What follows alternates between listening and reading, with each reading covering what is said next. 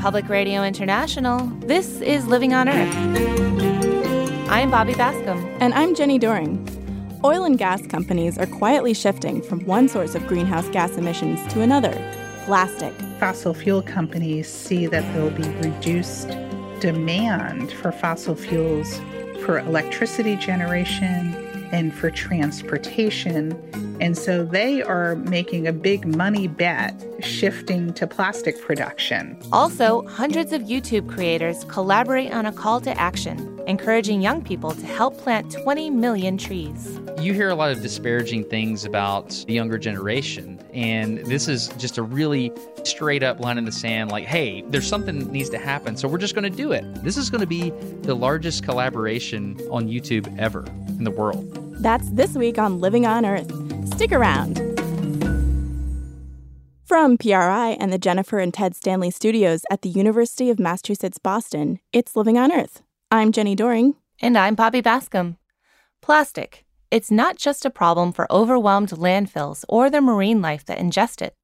Plastic is also a huge contributor to carbon emissions and climate change. Cradle to grave, plastic could produce as much as 56 gigatons of carbon dioxide between now and 2050, according to a recent study.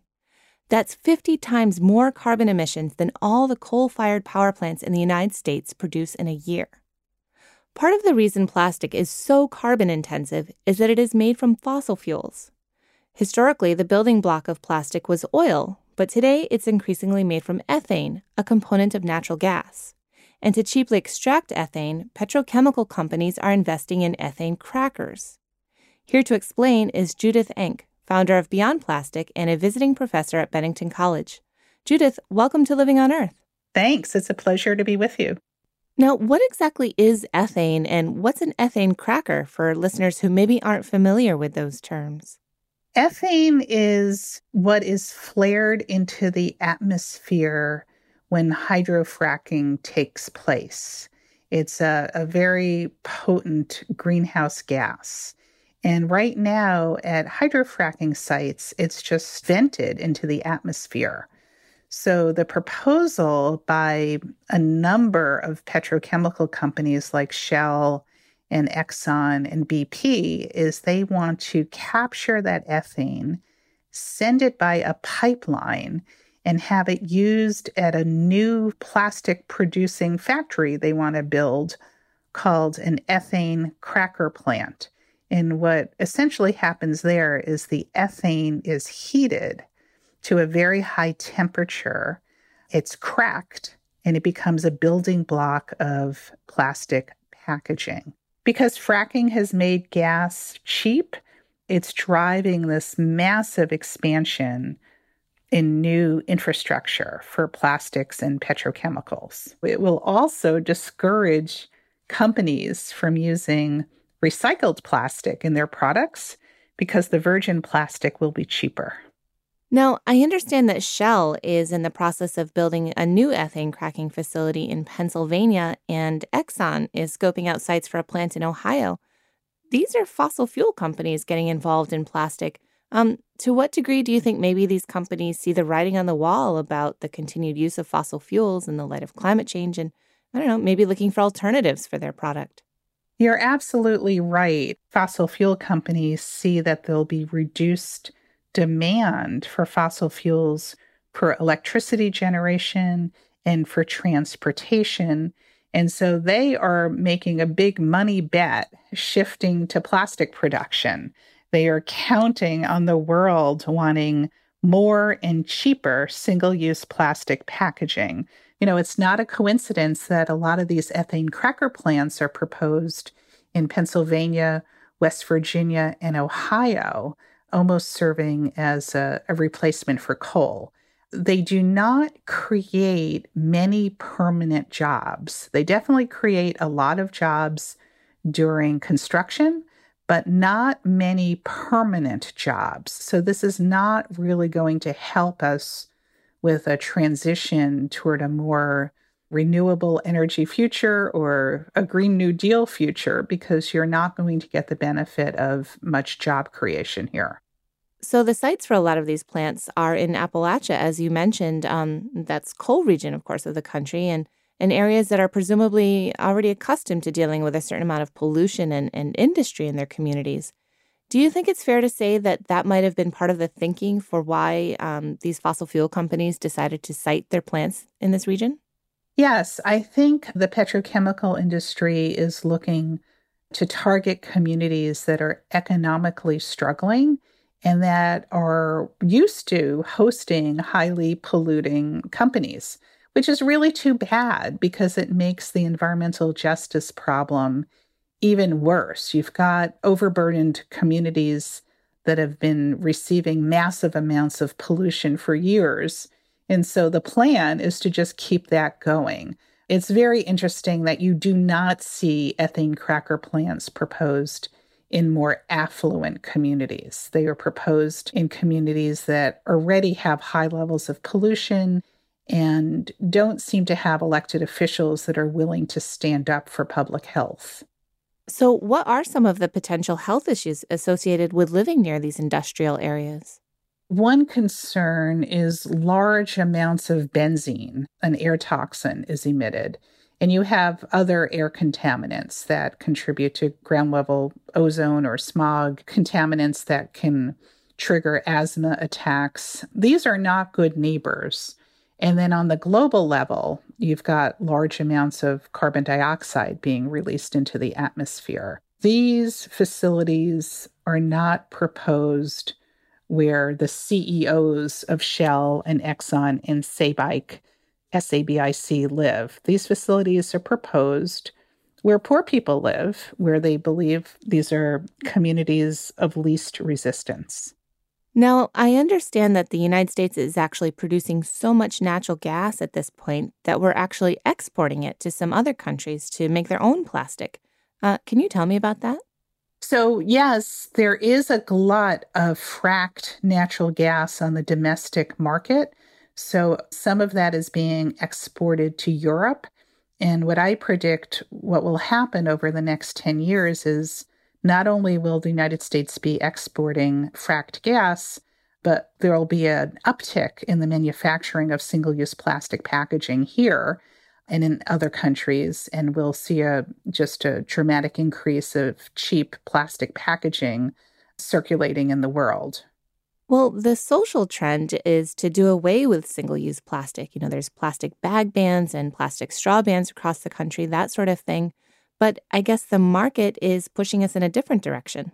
I think there's an amazing disconnect between the problem, the fact that we have 9 million metric tons of plastic entering the ocean every year, and the makers of the plastic have no financial responsibility for what happens after the plastic is manufactured. So, at the local level across the United States, there are literally hundreds of new laws recently adopted that ban plastic bags or ban polystyrene foam for food or ban, or more likely with straws, um, plastic straws only upon request.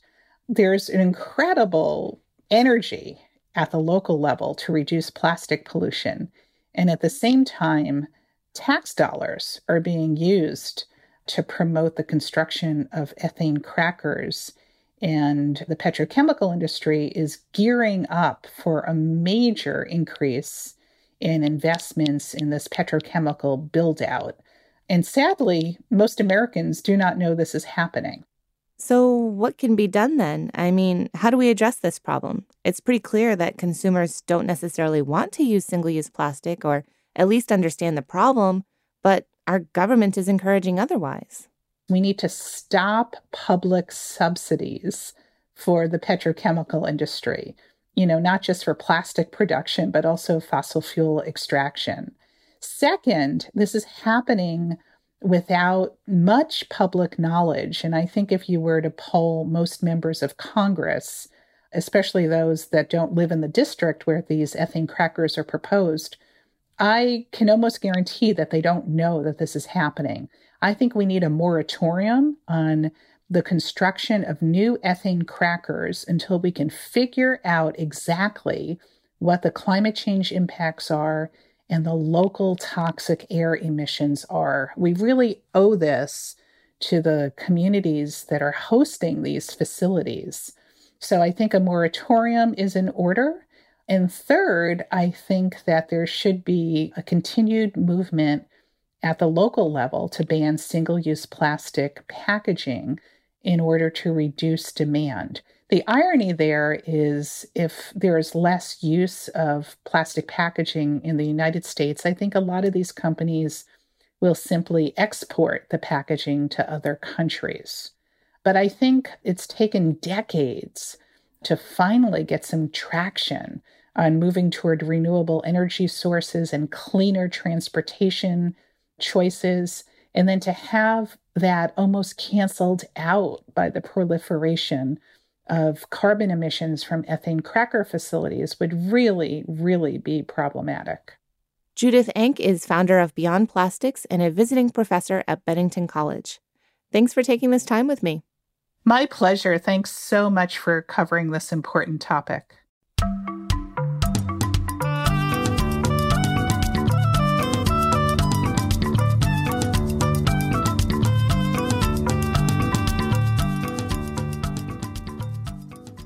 Some birds catch their food on the wing, snatching insects out of the air or plunging for fish in the water. Others peck at trees or the ground to find grubs and worms. But as BirdNote's Michael Stein reports, one Arctic bird has a more unusual way to collect its dinner.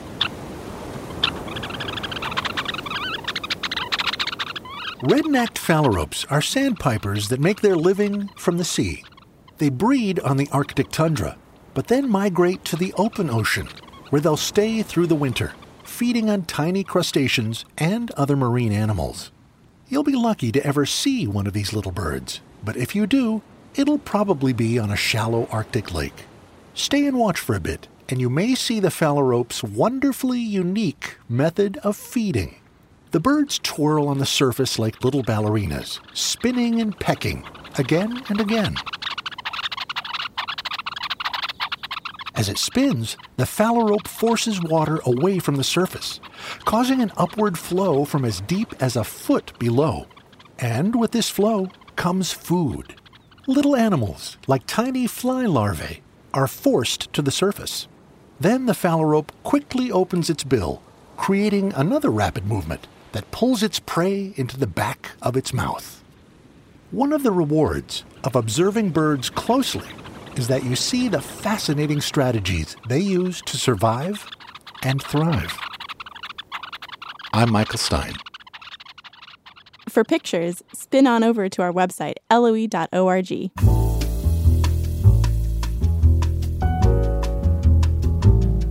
Coming up, research finds living near the ocean can be good for your mental health. That's just ahead on Living on Earth. If you like what you hear on Living on Earth, please join us with a gift of $5 or more.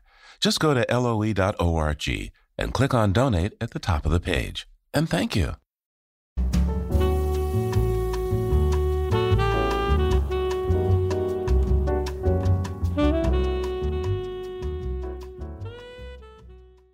It's Living on Earth. I'm Bobby Bascomb. And I'm Jenni Doering. For many of us, a day at the beach can leave us feeling relaxed and content. And new research published in the journal Health and Place confirms what we might have suspected people living near the ocean have lower rates of mental health issues. And that's especially true for lower income families. Here to explain is Joanne Garrett, lead author of the study and a researcher with the European Center for Environment and Human Health at the University of Exeter. Joanne, welcome to Living on Earth. Hi, thank you. Thanks for having me on your show. So, what did you set out to find out in this study? We previously found that people tend to be healthier living closer to the coast, and this was stronger for those living in the most deprived areas. And we know how important mental health is. In the UK, one in six people are suffering from a mental health disorder at any one time. So we therefore wanted to explore whether that relationship observed with general health would be there for mental health as well.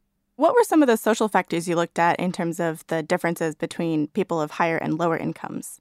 We took the mental health scores of people living at different distances from the coast. So we actually categorised them. Um, so it was less than one kilometre, one to five kilometres, five to 20, 20 to 50, and more than 50.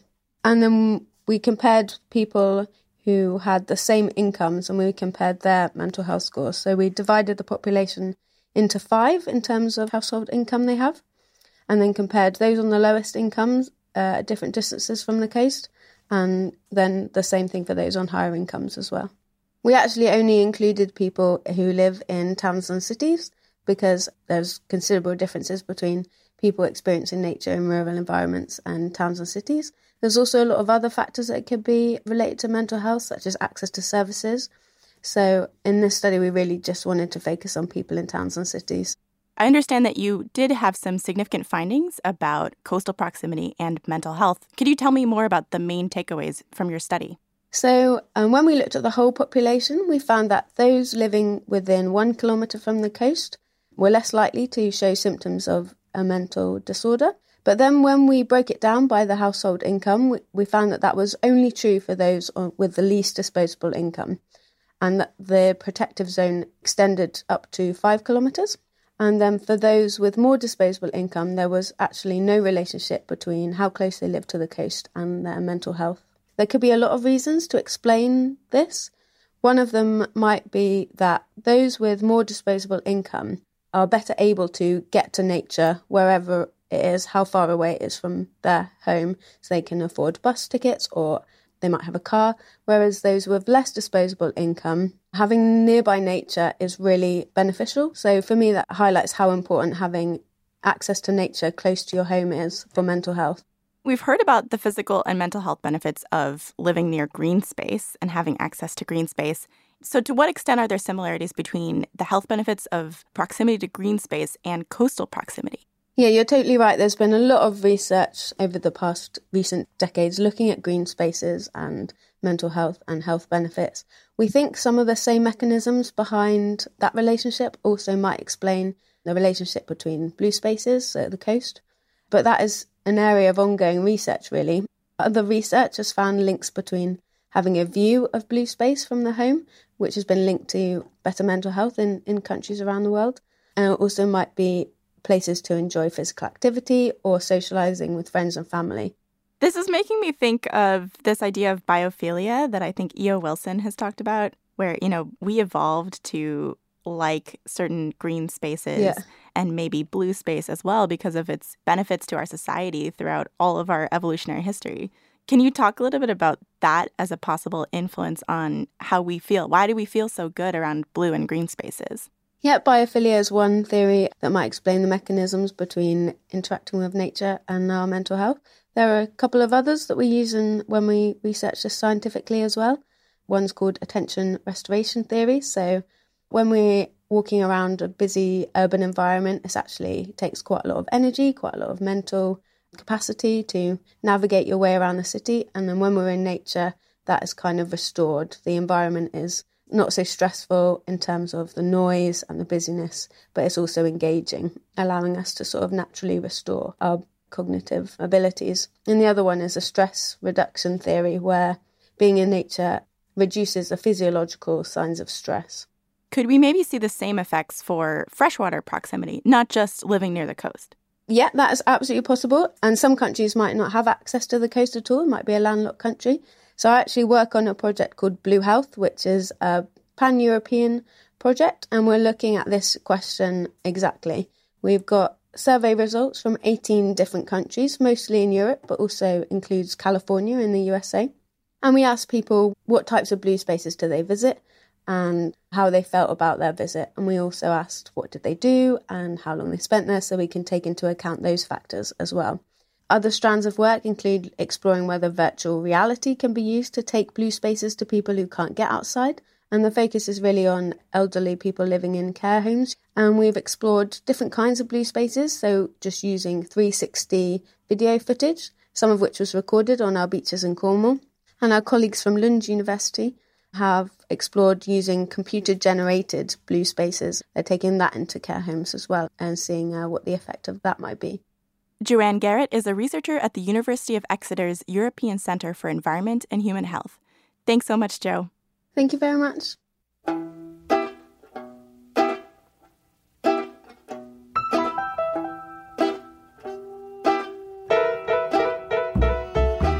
Living near blue spaces may be good for our health, But in many cases, our oceans and waterways are not in very good health themselves. The Chesapeake Bay is routinely inundated with fertilizer runoff from the surrounding watershed in parts of Pennsylvania and Maryland. The result is algae blooms that suck up oxygen in the water and create dead zones for most other forms of life in the bay. Oysters are particularly vulnerable, but as Kara Holsopple of the Allegheny Front reports, some local groups have come up with a novel way to help the oysters recover. Jessica Lewis says shucking an oyster is like picking a lock. You press down and then you just wiggle, pop it open. The adductor muscle right there, you clean that. Lewis is the executive chef of Spirits and Tales at the Oaklander Hotel in Pittsburgh. She runs a small knife around the sides of a closed oyster shell. You can't really muscle through it. You clean under it and see all that liquor? This one's got a lot of liquor in it. That's the salty ocean water still inside the shell, and it makes the oyster slide out smoothly into your mouth. That's perfect. I'm gonna I'm gonna take this one right here. Lewis says they go through about three to four hundred oysters here a week from the east and west coasts. This oyster is from Maryland's Chesapeake Bay, and its top and bottom shell are going back there. Lewis and her staff toss the spent shells in a 35 gallon barrel with a screw on lid. It's located in the trash area on the ground floor of the building.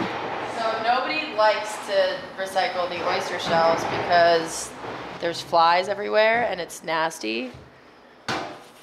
Gross. So we're doing something good. Let's get out of here. About once a month, a truck picks up the old shells from this and six other participating restaurants in Pittsburgh and drives them more than 250 miles to a staging area just across the Chesapeake Bay Bridge in Maryland.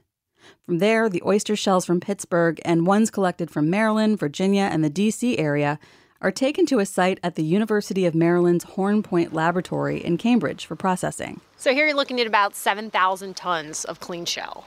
Karis King is with Oyster Recovery Partnership, a nonprofit which works to increase oyster numbers in the Chesapeake Bay. We're standing at the base of a mountain of gray shells. They've been dumped into a machine that's like a modified potato hopper, which sorts the shells, and washed with water from the nearby Choptank River, a major tributary of the bay.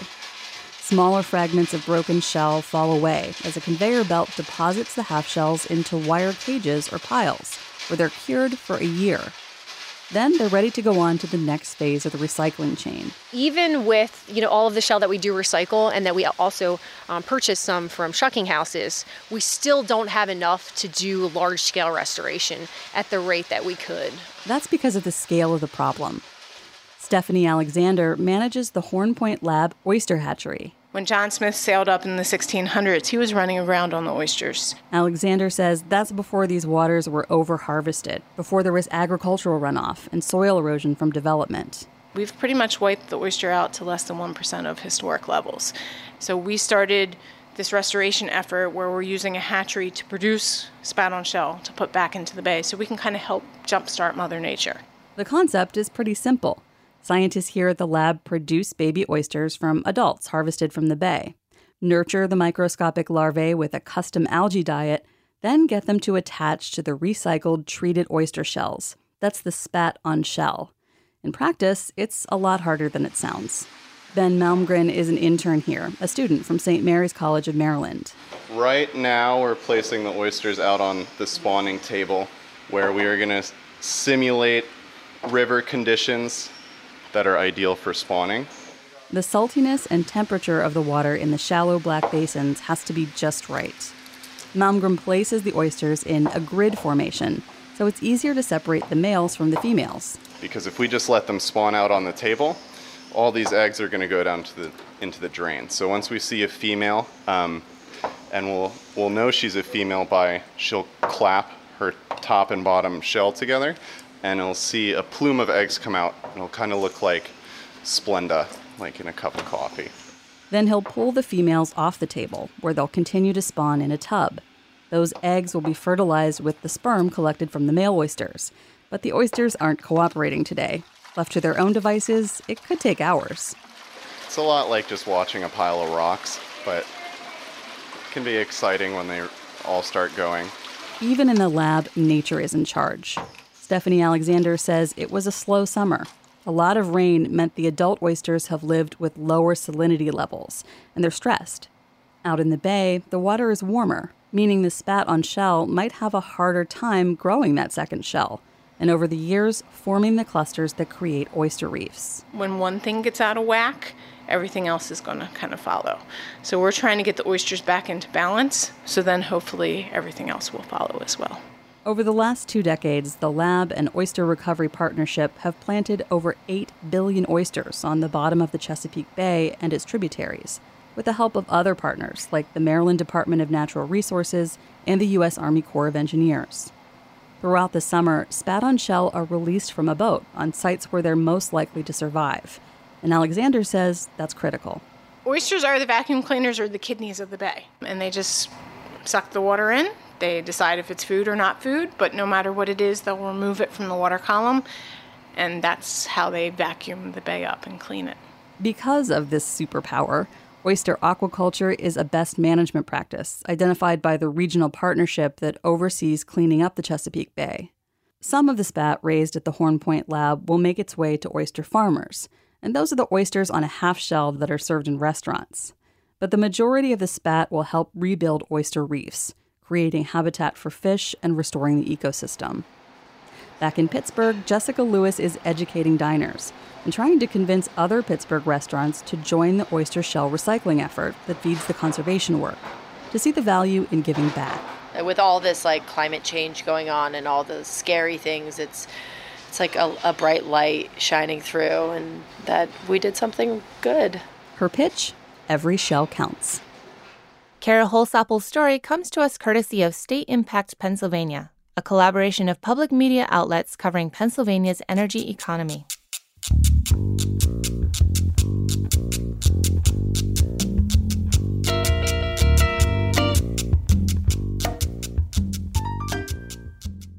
From smartphones to electric cars, many of the technologies we rely on today would not be possible without the lithium ion battery. And this year's Nobel Prize in Chemistry recognizes the contributions of three scientists to the development of that technology back in the 1970s and 80s. One of the Nobel recipients is SUNY Binghamton professor Stan Whittingham, who created the first functional lithium battery. He joins me now from Vestal, New York. Thank you for taking the time with me, Professor. Thank you. And by the way, congratulations on receiving the Nobel Prize. Thank you. So, your research gave rise to things like the batteries in cell phones, cardiac defibrillators, electric cars, so many things in our everyday lives. What has it been like to watch this technology that you helped develop become so integral to our modern world? Well, amazing. We knew it was important when we got started almost 50 years ago now. But our interest then was partly electric vehicles and partly toys, shall we say, electronic toys, but we never envisaged it would take off to this magnitude and basically eliminate all other battery systems. So let's go back to the 1970s for a minute. Could you please share with us what were you doing at the time and what led you to make your lithium battery discovery? I had been at Stanford University as a researcher, and then I went to Exxon to work on energy related research, but not oil or chemicals. They want to be an energy company, not just a petroleum company. So we started looking at um, superconductors and how to store energy and came across a reaction that generated a lot of heat. So we said, hey, this can store energy. And then we started within weeks developing a very simple battery in a beaker on the bench top. Wow. So what did it feel like when you made this discovery? I don't think we realized how important it was. It was a simple experiment. We got the experiment going. I went to New York City to meet with committee of the Exxon board to explain it, you know, what they call elevator pitch these days, I guess. And they said within a few days, let's go ahead. So we bought equipment to actually build real cells. They hired uh, manufacturing folks to lead that team. And in the end, they developed the battery, made some batteries, and things went great. Hmm. So you made this discovery, and then there were some wrinkles that needed to be worked out. I think, namely, that these lithium batteries could sometimes cause an explosion. So, what happened next with the technology? In the lab, we never had any fires or explosions. We had fires when we pulled the cells apart to do basically post mortem studies on them. So there's finally divided lithium. That lithium caught fire. And I think the company got a bit upset after the fire trucks came in the front gate two or three times. So lithium is hazardous. And today there's really no batteries that use lithium metal. So you hear lithium ion batteries. That means there's only ions in the batteries. Let's talk a little bit about your co recipients of this Nobel Prize who also developed lithium ion battery technology. So I think you were the first of these three scientists to sort of move this technology forward. What happened next? And what was the role of Dr. John Goodenough and Dr. Akira Yoshino? So at Exxon, we developed the system and the concept of intercalation, which is the reaction where you put lithium in this material. It gave us about two and a half volts. So we used a sulfide. John Goodenough was at Oxford. So John came up what is called lithium cobalt oxide. That's four volts. So he increased the voltage of the cell, which made it an, really a business economic reality. You know, you can store twice as much energy in principle. But then we have the normal story of um, European and American discoveries that really industry in the US and America doesn't want to invest 10 years worth of work. And Dr. Yoshino's company, which was a carbon company, was willing to do this. They developed the carbon anode, so you don't have lithium metal, and built the first batteries. And then they interacted with Sony, and it was Sony actually commercialized it and put the products on the market. So it's clear that lithium ion batteries have really paved the way to a society that's less dependent on fossil fuels by helping us replace gas fueled cars with electric ones and even leading to the recent development of commercial electric airplanes. So, how do you envision lithium ion batteries continuing to play a role in bringing about a more sustainable world? Well, there's no question that lithium ion batteries are going to be the main, I would say, portable storage medium. So if you want vehicles, and in particular things like buses, I can envisage Boston, New York, San Francisco, and big European cities saying no more internal combustion engines. You've got to run electric vehicles. But if you want solar and wind, You've got to use storage because the sun doesn't shine. Really want electricity, and the wind blows at night time, so you need storage to do that. And that is coming on faster at this time. So this will give us a more sustainable environment. We can use the wind and the sun more, and we'll have a cleaner environment, hopefully. So it's going to get rid of a lot of these what we call very dirty peaker plants, which are mostly coal and related. What do you think are the next steps for lithium ion batteries? And what kinds of improvements do you anticipate and hope for? Well, right now I'm part of a large Department of Energy consortium to increase the energy density stored in them from 250 to 500 watt hours per kilogram. So we're hoping to store twice as much energy in the same volume and the same weight as today. So we can do that. We'll have smaller batteries. At the same time, we hope to reduce the price of them by also by 50%. But those are all challenges. If we increase their efficiency, we use less cobalt, less lithium, and we make them last twice as long, then clearly we'll use less than half the amount of lithium and cobalt. So lifetime and efficiency are two key things that help clean up the environment. Professor Stan Whittingham is a 2019 recipient of the Nobel Prize in Chemistry. Thanks so much for talking with me today. Thank you.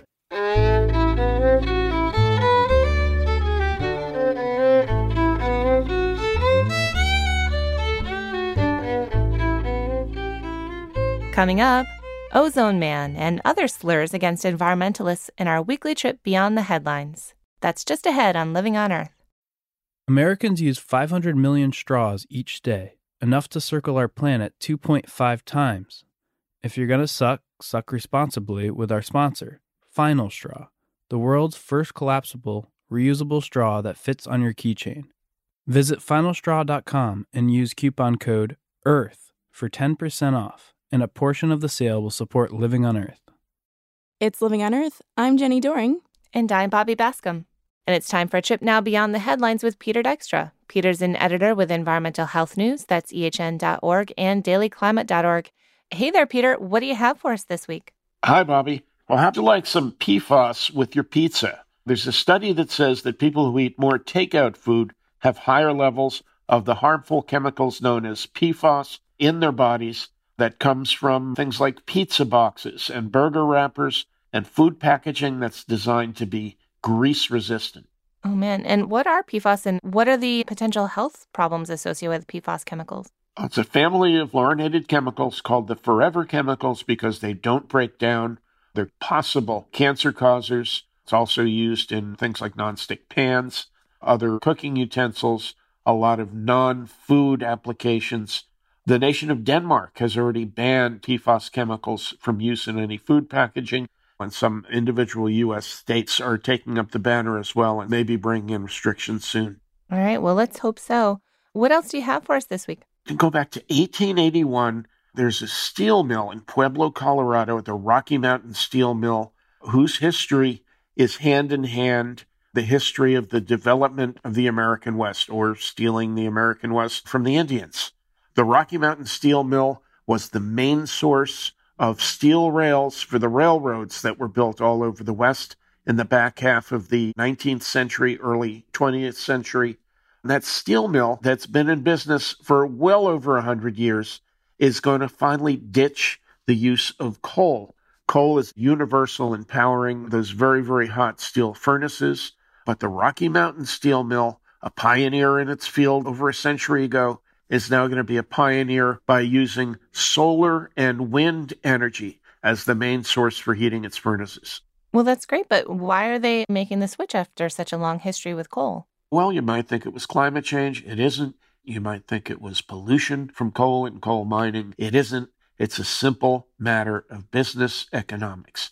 Throughout the world and throughout the production cycle, solar and wind and other renewables are now getting to be cheaper than coal. Well, hey, that's encouraging. What do you have for us in the history books this week? Turning the clock back to another presidential campaign, October 29th, 1992, President George H.W. Bush was on the brink of losing his reelection to Bill Clinton and Clinton's vice presidential candidate Al Gore. President Bush went on the attack. He called Al Gore ozone man and ridiculed his environmental advocacy.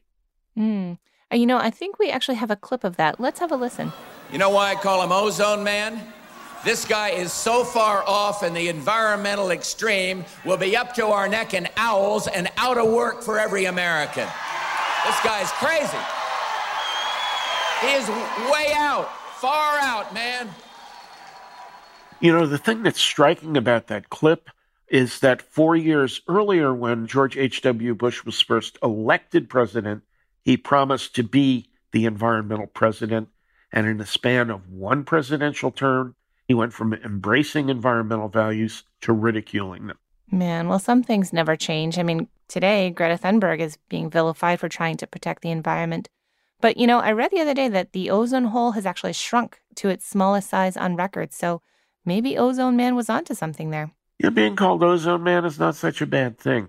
It's one of the biggest environmental triumphs through international cooperation and the Montreal Protocol, the treaty that banned ozone depleting chemicals, is something that was actually endorsed and worked for by the Ronald Reagan administration, including then Vice President George H.W. Bush. It just goes to show that if we have the political will, these huge problems can be addressed and solved. Right. Peter Dykstra is an editor with Environmental Health News. That's ehn.org and dailyclimate.org. Thanks, Peter. We'll talk to you again soon. Okay, Bobby. Thanks a lot. Talk to you soon. And there's more on these stories on our website, loe.org.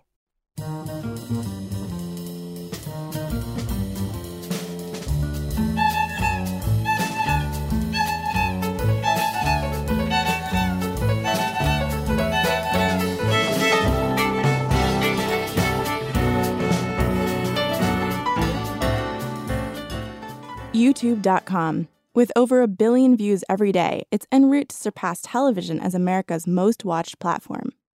It's home to cat videos, memes, Johnny, that really hurt. and it's the only place a kid's song about sharks could garner nearly 4 billion views. But YouTube is also home to a new kind of celebrity influencers.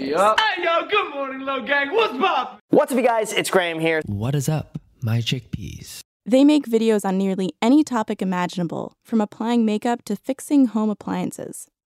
But most YouTube celebrities have never made a video about the environment. Until now. On October 25th, in what's being called the largest YouTube collaboration of all time, hundreds of YouTubers from around the world came together and used their combined influence to send a message on the environment. Our insane goal is to plant 20 million trees by 2020. Let's plant some trees. I'm stoked. Let's plant some trees. We are proud members of Team Trees, really excited to be a part of this. These YouTubers have a combined subscriber count of more than a billion people. One of the most popular YouTubers and an organizer of the event is Mr. Beast, who posted a video of himself and a team of volunteers planting trees. And we put them in the hole.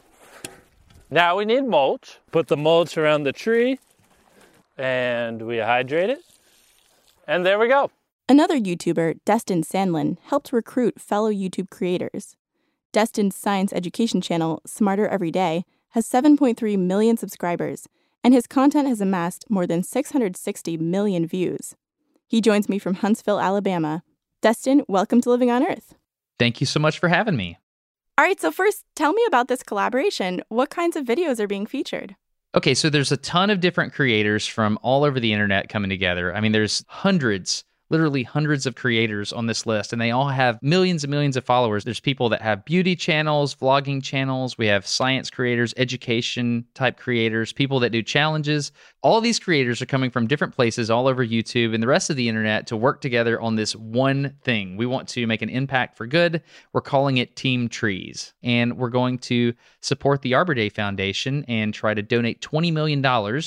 And the Arbor Day Foundation has agreed that for every $1 that is donated to them, they will plant one tree, which is so cool. How did this big, huge collaboration among different influencers and creators actually get started? That was from the internet itself. Um, when Jimmy, Mr. Beast, when he passed 20 million subscribers, he likes to do different things when he gets a certain level of subscribers. When I hit 3 million subscribers, I gave him 3 million pennies. When I hit 4 million subscribers, I gave him 4 million cookies. 5 million subscribers was 5 million pieces of popcorn. 6 million. Um, everybody on Twitter and Reddit were telling him to plant 20 million trees. And he's like, how the heck am I going to do that? That's a, that's a huge task but he decided to basically reach out and get help. And so there was this little Twitter storm that happened one particular day, and everybody jumped in on it. And they're like, oh my gosh, we could actually do this. So there was this video that was created behind the scenes. It was a secret video that was invite only. You can make a video unlisted on YouTube. And this was pushed out to a bunch of different creators, and it included a lot of really big creators in it, all the way up to PewDiePie, right? Of course, Mr. Beast, I am by your side. I will plant at least a couple of trees. So we we made this little secret video to encourage other creators to participate.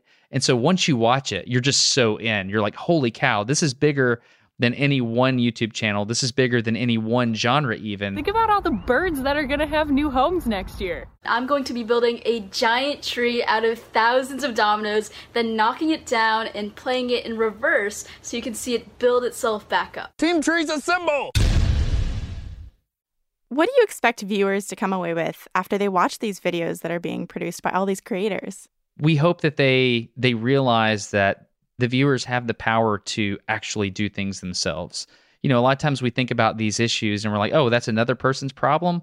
It's not. It's all of our problem. So if we can come together and literally do something, um, it's it's an empowering message, right? And you're not competing with each other. No, not at all. Like to succeed is for everyone to succeed, right? Because it's the earth, right? Like if we're all helping the earth, that's like all being on the same bus and rooting for the bus driver to do well. We want the earth to succeed. And so, um, you know, th- there's a lot of policies that, you know, we see a lot of campaigns, but what we want to do is physically and tangibly do a real thing that helps the environment, and that is putting trees in the ground. So, what do you think it is about YouTube as a platform that can make a project like this possible? So, a lot of people have different opinions about YouTube. For me, it feels like this repository of knowledge that all humans can go to and, and learn whatever it is they want to learn. And that's what YouTube is for me. And there's also a community that builds around that. Like, whatever topic it is, if you want to learn how to repair cars, if you want to learn how to, you know, how to operate a laser cutter, whatever it is, there is a community there for you. And what's so cool about this specific thing is that all of these communities in this one moment they're coming together and this is like it's like a bunch of different circles in this really massive venn diagram and right at the center of all of those is that we all live on earth and we all want earth to be better I understand that some creators have even made songs just for this occasion. Let's listen to a clip. Anything better than a tree. If you ask me, it ain't that hard to see. How about 20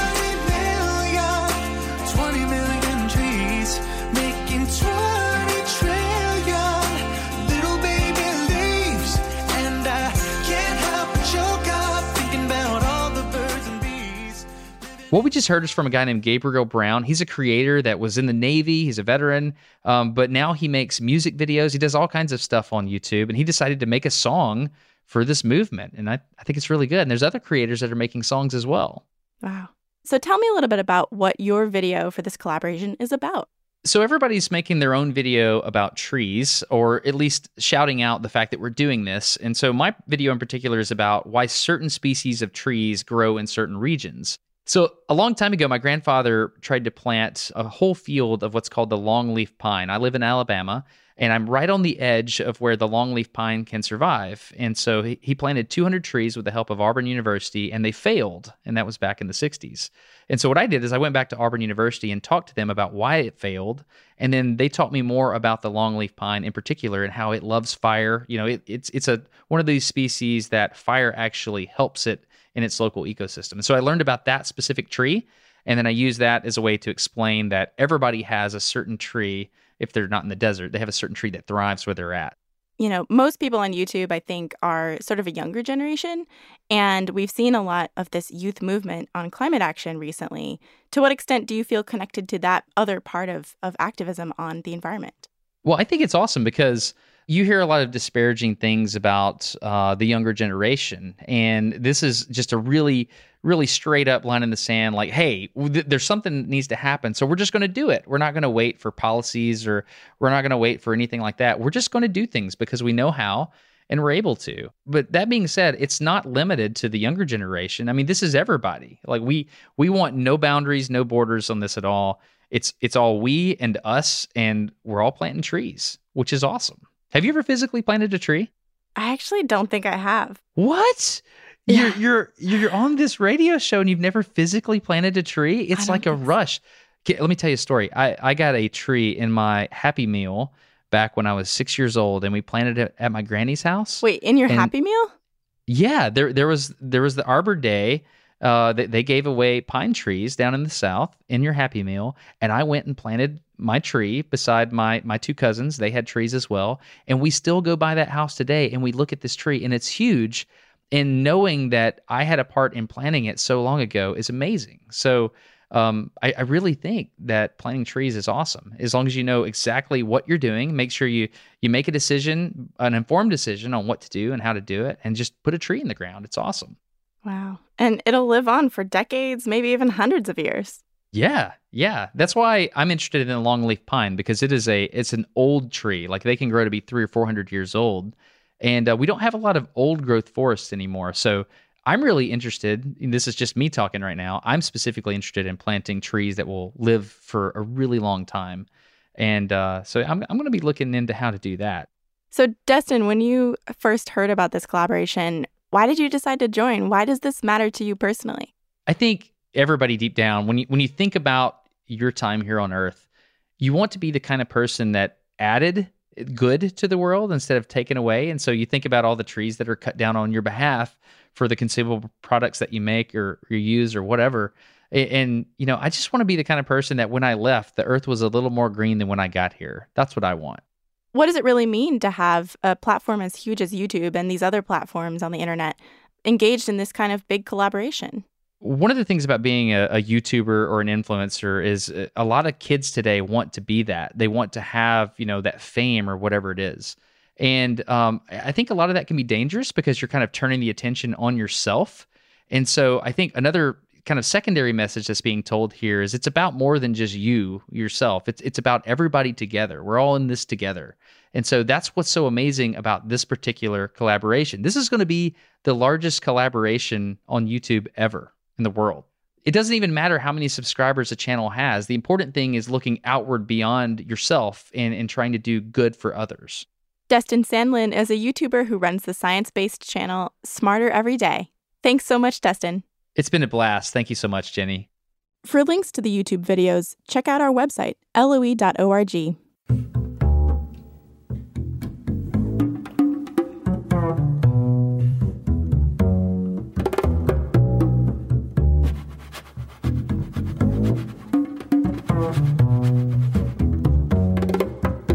on Earth is produced by the World Media Foundation.